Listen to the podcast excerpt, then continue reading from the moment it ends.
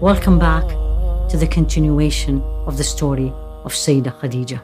Now, she was positive in speech, but that was not it.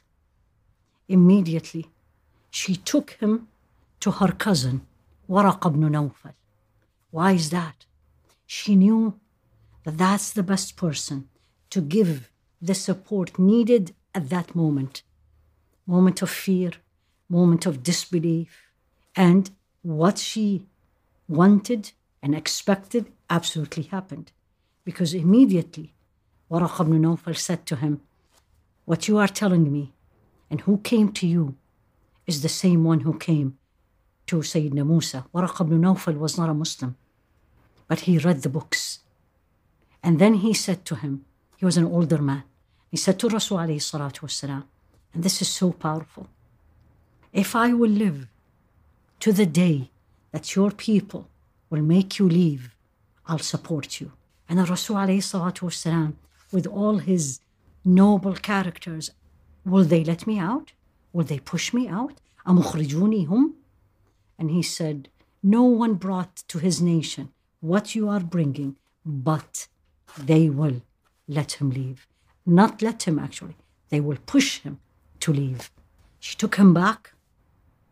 And now look at the second reason why she is a special woman in dunya, in this life, and the special woman in akhirah. She was the first person, not the first woman, the first person, the first human accepted Islam. What an honor. But every honor comes with responsibility. What did she sacrifice? Belief to be a builder, to be someone different. You have to believe in what you have. Number two, you have to be very hard worker. And number three, you have to sacrifice. Things doesn't come easy. This is a noble woman, a rich woman. And then what happened to her? Went through famine. She had to migrate. She had to give up a lot of things for only one reason to support her husband. And not only her husband, but even the whole family. This is a woman who delivered six children. She lost two of them, the two boys. So the life was not smooth. She went through a lot of tests. She lost her children. But still, the four girls, she had them support, belief, hardworking, and resilient.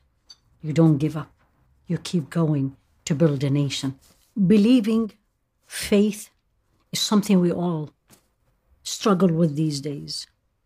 But if we just look at what this brings to our homes and look at what it brought to her house, a lot of challenges, of course, a lot of difficulties, but what blessings and legacy that left and lived for thousands of years after her. One of the unique things she did in her house, this is before Salah became obligation. She used to pray with the Rasul والسلام, two rukat every morning.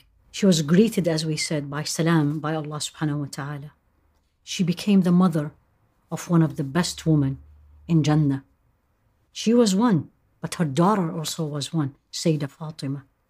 She was the grandmother of the two masters of all the martyrs in Jannah, Sayyidina al-Hassan and Sayyidina al-Hussein. She died in Ramadan, the 10th day of Ramadan.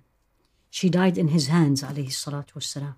And she actually died as a result of the famine she went through and the difficulties she went through just because she's a believer.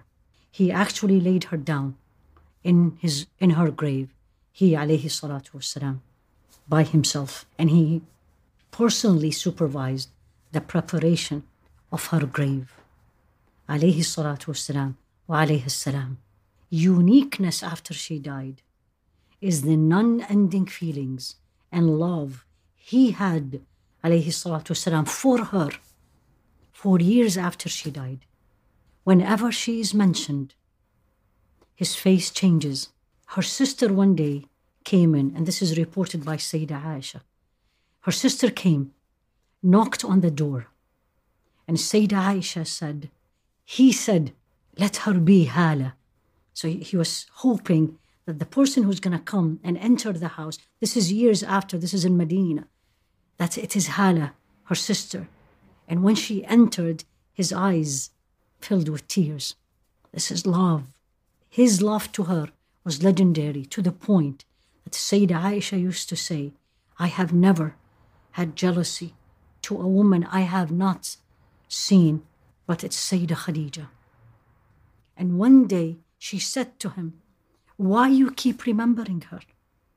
Why you keep anything is given to him as a gift?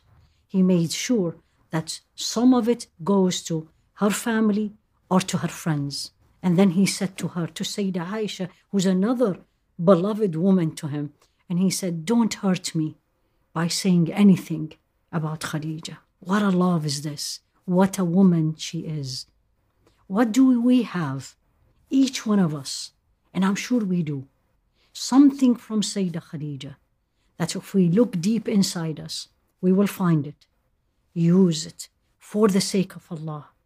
And then He will put barakah or blessing in it. And then make us, Ya Rabbi Ameen, a builder of a nation.